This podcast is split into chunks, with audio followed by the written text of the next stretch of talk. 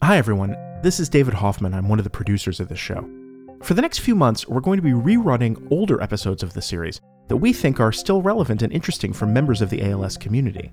Today's episode, which originally aired February 16th of this year, is a conversation between host Jeremy Holden, ALS Association trustee Larry Falivena, and neurologist and leading ALS researcher Dr. Michael Benatar. They talk about interesting new developments in what we understand about the genetic underpinnings of ALS and how that understanding might someday lead to interesting new treatments. I think a lot of it has to do with education. You know, let people know genetic testing is available. Here's how it can help you, and then let them make the choice. There is a lot of genetic research happening. If something comes up and you happen to have a gene and there does happen to be a therapy, you want to know about that.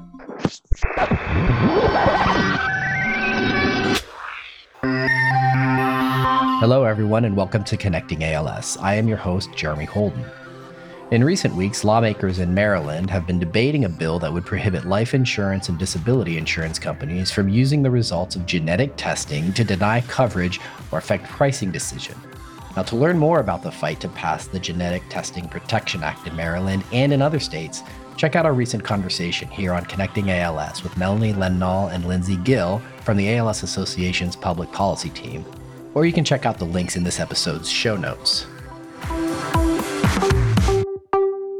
Genetic counseling and testing is an increasingly important part of healthcare.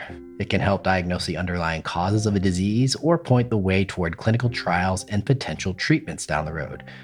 The decision to pursue genetic testing is a personal one, and genetic counselors can help you navigate all the considerations and make an informed decision whether genetic testing is right for you. But it is important that people with ALS and their family members do not face barriers to accessing genetic testing and counseling.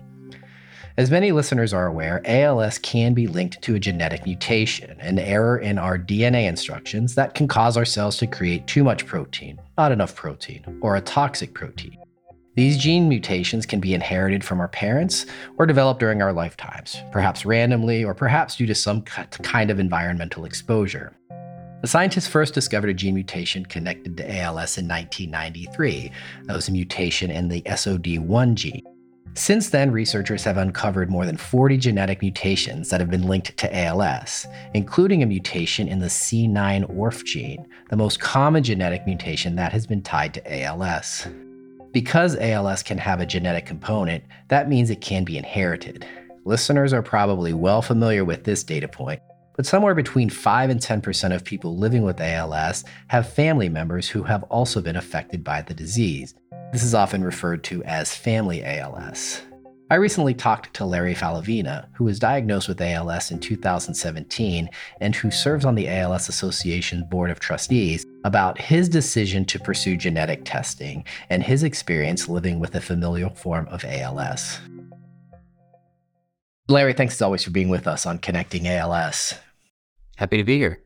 We've been talking about genetics and familial ALS recently. Uh, as I'm sure you're aware, the big legislative fight happening up in Maryland. Uh, we'll get to that in a little bit. And, you know, obviously the association has put together some resources for people to understand the, the, the benefits and the considerations around genetic counseling and testing.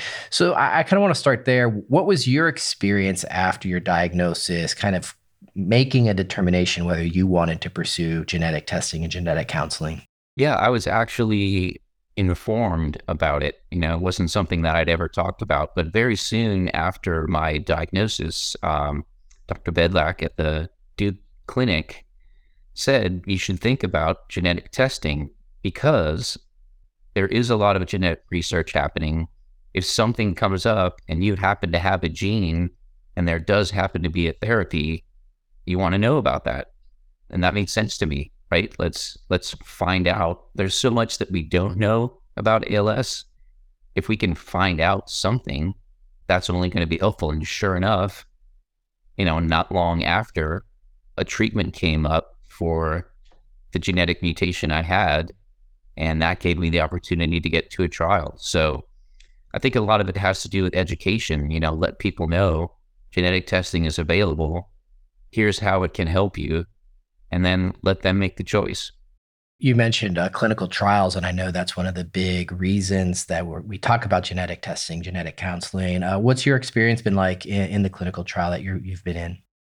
You know, it's interesting. You're you're diagnosed with this terminal disease. There really aren't any treatments. So the first thing that you start thinking about is, let me get into a trial, because really experimental treatments are one of the few options available to you, and it's kind of a daunting process. You know, you have to put in the work, I guess you'd say, to to find out what's out there, what might be a fit for you, and then try to get in. And I was actually disqualified the first time I applied for this trial. So, you know, finding a trial and then finding out you don't get in, you know, that's just another kind of slap in the face there on top of everything else. Long story short, I did wind up getting in. I'm now a part of the open label extension, which has been a tremendous blessing. I mean, I feel incredibly lucky. I think my experience and and the data seems to show that there's a benefit. So, you know, every 4 weeks I have to travel two states away. You know, I have to get a treatment. My wife has to go with me. Friends have to cover the kids. I'm not complaining. You know, again, I feel very blessed, but you know, there is a cost to it. Yeah, we had the opportunity to talk to uh, Dr. Merit Cudkowicz a couple weeks ago on the show about efforts to expand access to clinical trials and try to reduce some of those burdens, make it easier for more people to participate in more trials. So, I mentioned at the top this legislation going on in Maryland, and we talked about it a couple weeks ago with the public policy team basically taking life insurance, long term care providers, and making sure that they can't utilize something that we learned through genetic testing to deny somebody long term care or life insurance or to engage in some type of pricing discrimination. So, really kind of protecting patients what they learn through genetic testing and protecting the privacy of that information. Talk to me a little bit about the importance of making sure that people have access to genetic counseling and testing and the need to prevent discrimination based on the results of those tests. Sure. Uh, I mean, genetic testing is important for many diseases, not just ALS. I mean, sure. certain types of cancer, cystic fibrosis, et cetera. So, research continues to find genetic markers for all kinds of different diseases. And if we ever want to get to the point where we can detect these things early, apply treatments early, if we ever want to get to the point where we're actually going to prevent these diseases, genetic counseling and testing has to be an option.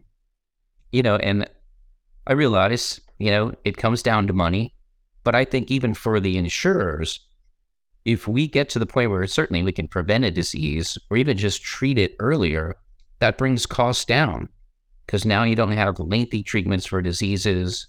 If we can prevent death, you know, it could be a win win situation. But to, you know, take that option away from people because they are afraid that they might lose life insurance or not get health insurance and not be able to take advantage of something that could save their life. Just not fair.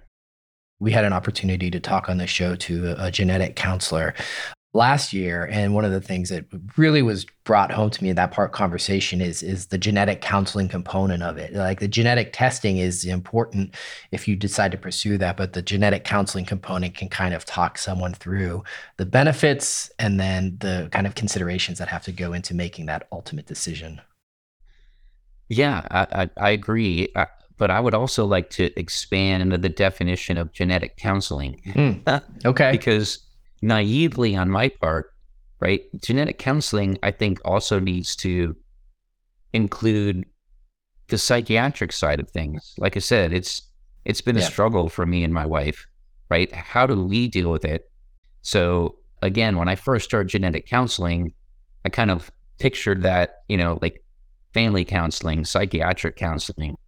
I would really like to see that part of the process because you know, just dropping that in someone's lap, just like an ALS diagnosis. Hey, you have ALS, you know?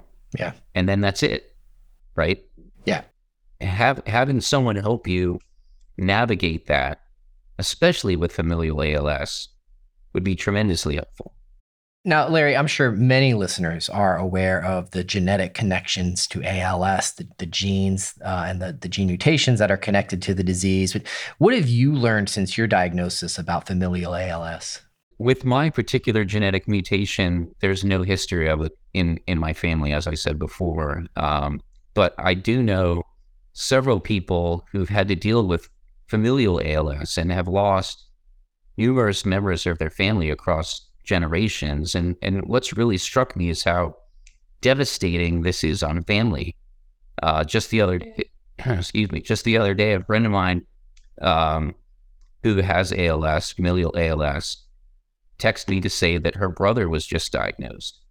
And on the one hand, he kind of knew it was coming, but that it's still a you know crushing diagnosis. And what we kind of talked about is you know, ALS is kind of like having this giant boulder hanging over your head, and you never know when or if it's just going to drop down and, and crush you. I can't imagine, you know, trying to deal with that on a daily basis, but that's the life of someone with a familial ALS. And that's why finding these treatments, hopefully finding preventions for this genetic side of ALS can make a huge difference to families who've already seen so much loss. And that's an important point and one that I, th- I definitely think should not get lost in the conversation. Larry, thanks as always for sharing your time and insight with us. I appreciate it. Thank you. As Larry mentioned, knowledge of whether ALS is connected to a known genetic mutation can point the way toward clinical trials that are testing therapies targeting specific genetic mutations. To learn more about the development of gene therapies, I recently connected with Dr. Michael Benatar, a professor of neurology, the Walter Bradley Chair in ALS Research, executive director of the ALS Center, chief of neuromuscular division, vice chair for clinical and translational research in the Department of Neurology at the University of Miami. Dr. Benatar is also a member of the ALS Association's Board of Trustees. Dr. Benatar, thanks so much for being with us this week on Connecting ALS. You're welcome. It's great to be here. Yeah, really excited to talk to you a little bit about some of the research that's going on around the world and, and search for treatments and, and, cures for ALS. Um, but f- for starting points, what do you think are some of the biggest challenges that researchers face trying to develop uh, effective treatments for ALS? Yeah, it's sort of the million dollar question, isn't it? Um, I think yeah. a few things. I think one is fundamentally, um, and there are exceptions, but fundamentally, we don't understand um, the underlying causes of disease. And I said causes in plural. I can say more about that, but I don't think this is one disease. I think um, it's many diseases, um, probably with many different causes. And even if we don't understand the cause, we don't understand what I call upstream biology. So I don't mean downstream consequences of that cause, but some sort of early event in sort of initiating the pathology of disease we don't have good ways to study that in people and to understand that. And so we're often flailing about a little when we're trying to develop treatments because we don't know um, fundamentally what to target. Now, of course, the genetic forms of ALS are a little bit different, and we'll talk more about those. But there we we understand the cause and we can target them. So I think that's the one sort of central challenge. But the other, and this has been sort of a lingering worry in my head for a long time, is that fundamentally, as a general rule, we treat too late. Um, and this is intuitive in many ways. The analogy I often give patients is to say, if you go to the dermatologist with um, um, a cancerous skin lesion and it's restricted to the skin, you can cut it out and that'll be curative. But if it's metastasized to the brain and the bones and elsewhere, um, that simple surgical procedure is not going to do anything. So I guess I worry that we sometimes might be bringing what could be effective therapies, but too late to bear. And so they're not having an effect. So I think those two things probably for me are some of the greatest challenges.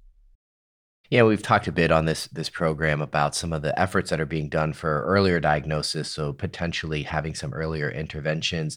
But I want to go back to something else you mentioned, Dr. Benatar, and that was the genetic components of ALS. You know, over the course of time, many uh, genetic mutations have been found with a connection to ALS. So, with, with that in mind, what, what progress is being made in developing treatments for those genetic forms of ALS? Yeah, so another important question and very timely.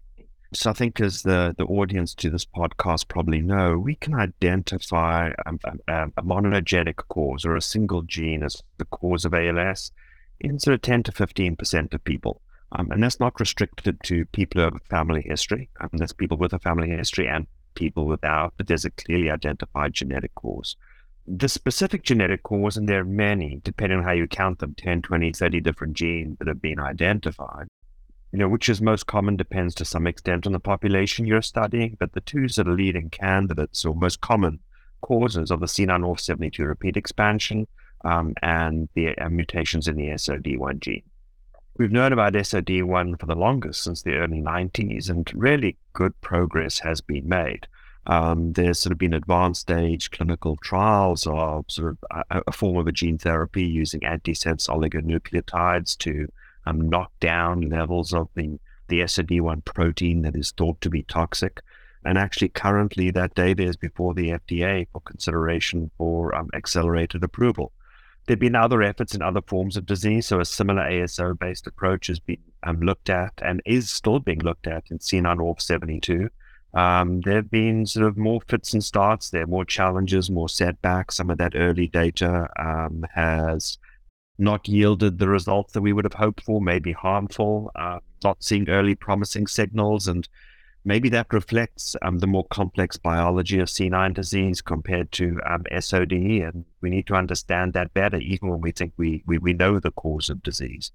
Um, but there are other genetic approaches or gene therapy approaches that I think are coming down the pike. But I think um, being able to target that upstream cause um, of disease is really enabling us to to make progress. And I guess I'm cautiously hopeful, optimistic that the first meaningful therapies are going to come to patients with some of these genetic forms of disease. You talked about the the percentages, 10 to 15%, I think you said we can trace back to some type of genetic cause or genetic signal. So as we learn about ways to treat those genetic those underlying genetic causes, uh, potentially, um, so how can learnings from ways to treat genetic cause of ALS, how does that shine a light on other potential treatments for maybe non-genetic or uh, sporadic cases of ALS? Yeah, so I think that's another really important question, and I think there are a few ways to to answer that. The first is, again, as this audience knows, we currently lack meaningfully effective therapies.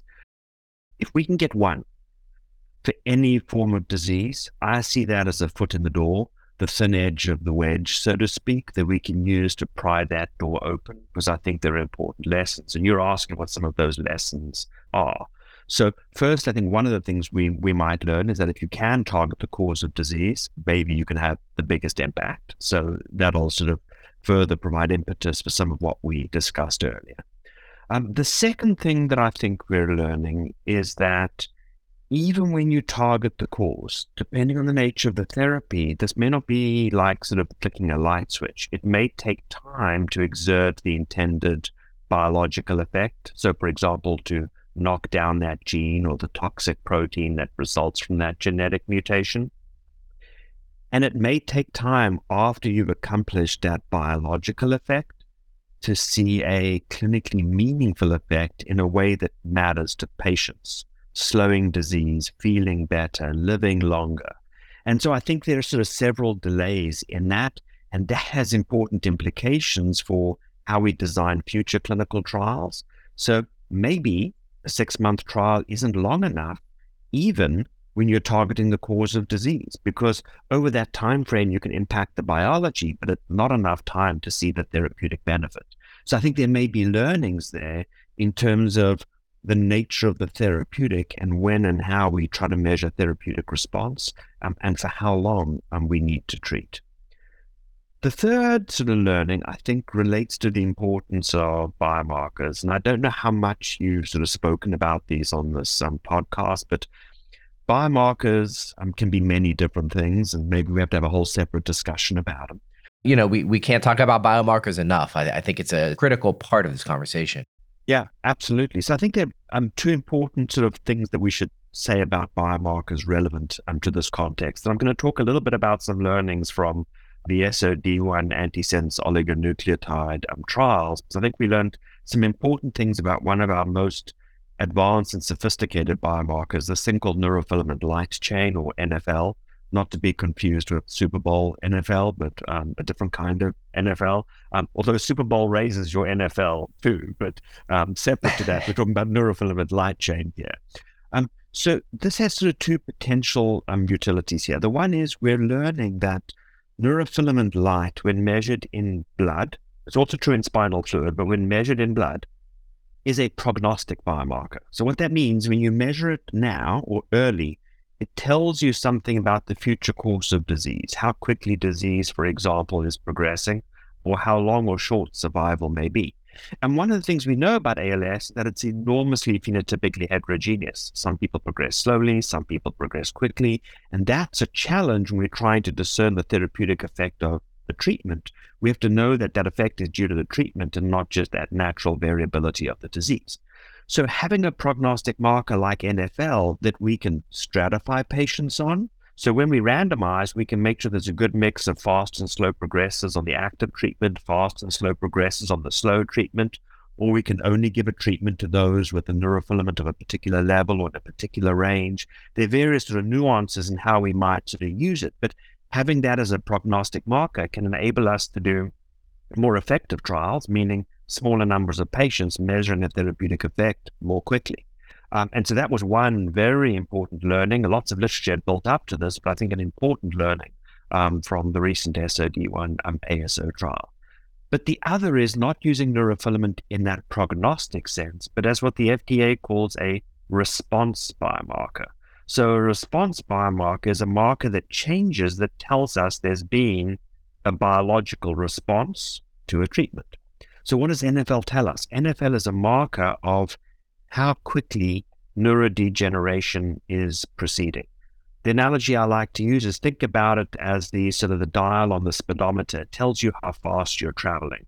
Going 80 miles per hour, your disease is progressing more quickly than if you're going 40 miles per hour. The analogy there the 80 miles per hour is a higher level of neurofilament.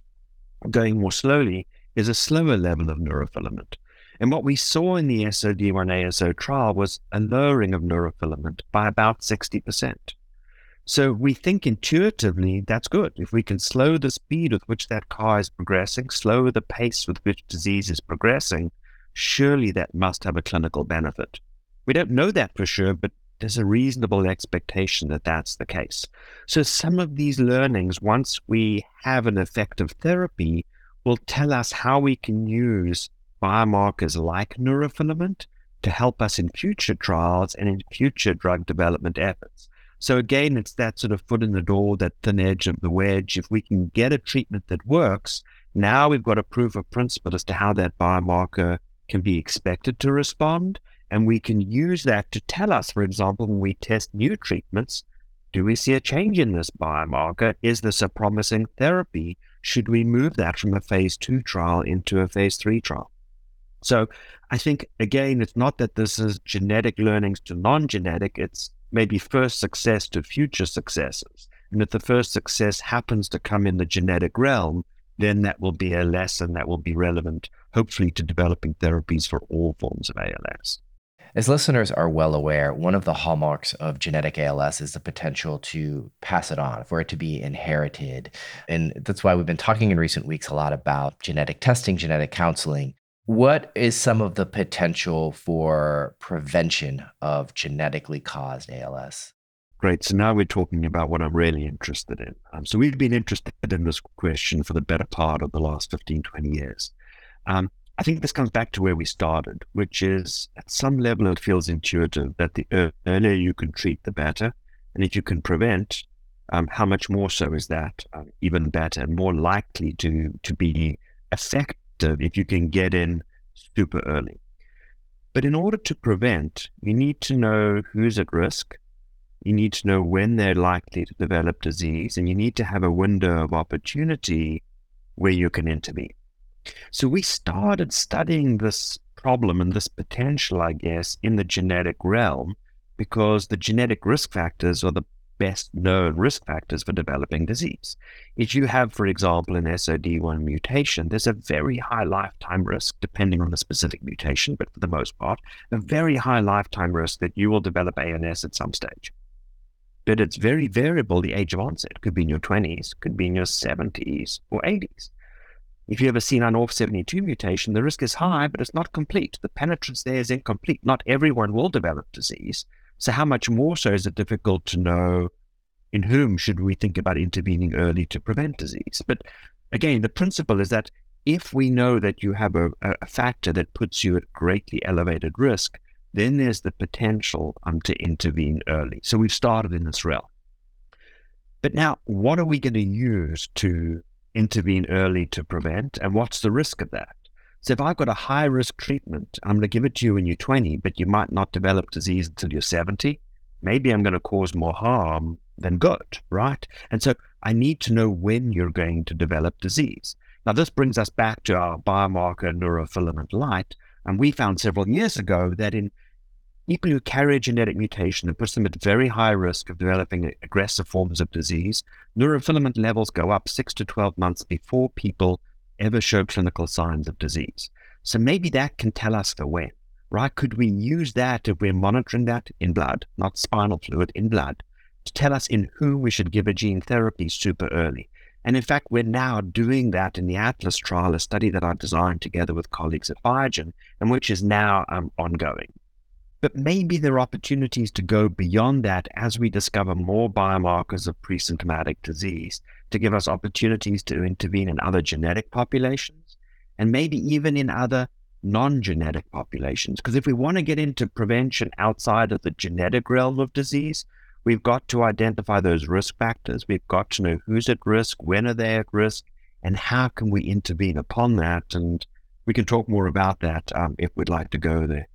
Yeah, I would. I, I, wanted to go back to your kind of wedge in the door, uh, foot in the door. The the what was it? The, the thin edge of the wedge in the door. Um, it, does that apply here to prevention as well? That as we learn preventative efforts for genetic forms of ALS, it, it kind of shines a light toward how we can uh, apply that to non-genetic forms or sporadic ALS.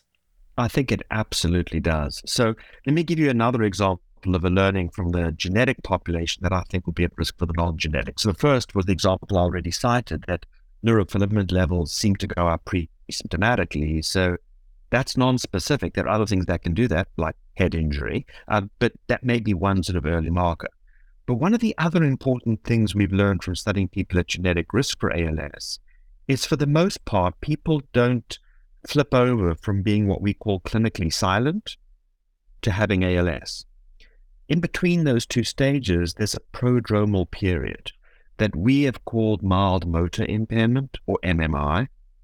We think in some people, where there's a close relationship between ALS and FTD, some people may have mild cognitive impairment, some have mild behavioral impairment.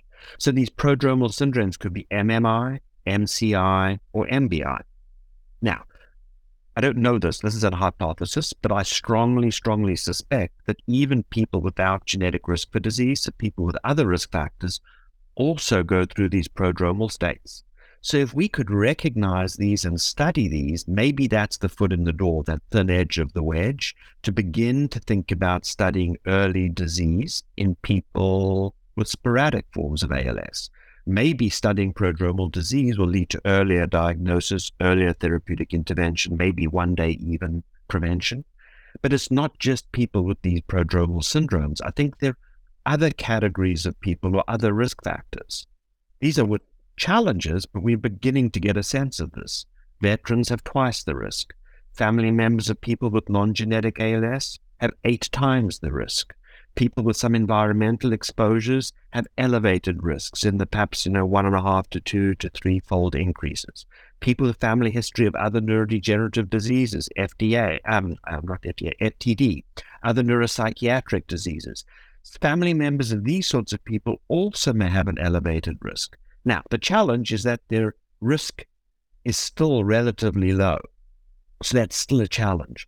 But I think studying those people who are at elevated risk, trying to identify other factors, maybe putting some of these together identifies people at even greater risk. And I think that's the opportunity and one of the sort of pressing needs for what we need to be doing in the coming years. You talked about challenges and opportunities. Before I let you go, Dr. Benatar, uh, what gives you hope that we're on the right path and that that progress could be on the not too distant horizon? Yeah, I mean, I think there's always a challenge, right? We we want to be and need to be hopeful and optimistic, but I'm also always very cautious not to give false hope and false optimism. So I'm sure. I'm concerned that we don't have meaningful therapies on the immediate horizon for people with non-genetic forms of disease. But I do think we have made very meaningful strides in developing approaches to developing therapies that are going to be more efficient and more effective. I think we're developing better tools. I think we're beginning to get that foot in the door. And I think we're increasingly, as a field, I think asking the right questions and focusing our efforts in the places where they need to be, coming back to where we started, really understanding the biology of disease, the upstream causes of disease, and thinking about how do we intervene early. So you know, we have no hope when we're asking the wrong questions. When we're asking the right questions and focusing our efforts where I think we're beginning to get traction, I think is a is a real um, reason for hope and optimism. Um, hopefully in the not too distant future for meaningful therapies. Well, with that, we will let you get back to the important work of understanding those upstream causes and uh, looking for treatments and cures. Dr. Benatar, thanks so much for your time. Thank you. Great to be with you. I want to thank my guests this week, Larry Falivena, and Dr. Michael Benatar. If you like this episode, share it with a friend. And while you're at it, please rate and review Connecting ALS wherever you listen to podcasts. It's a great way for us to connect with more listeners. Our production partner for this series is Citizen Racecar. Post production by Alex Brower, production management by Gabriella Montequin, supervised by David Hoffman. That's going to do it for this week. Thanks for tuning in. We'll connect with you again soon.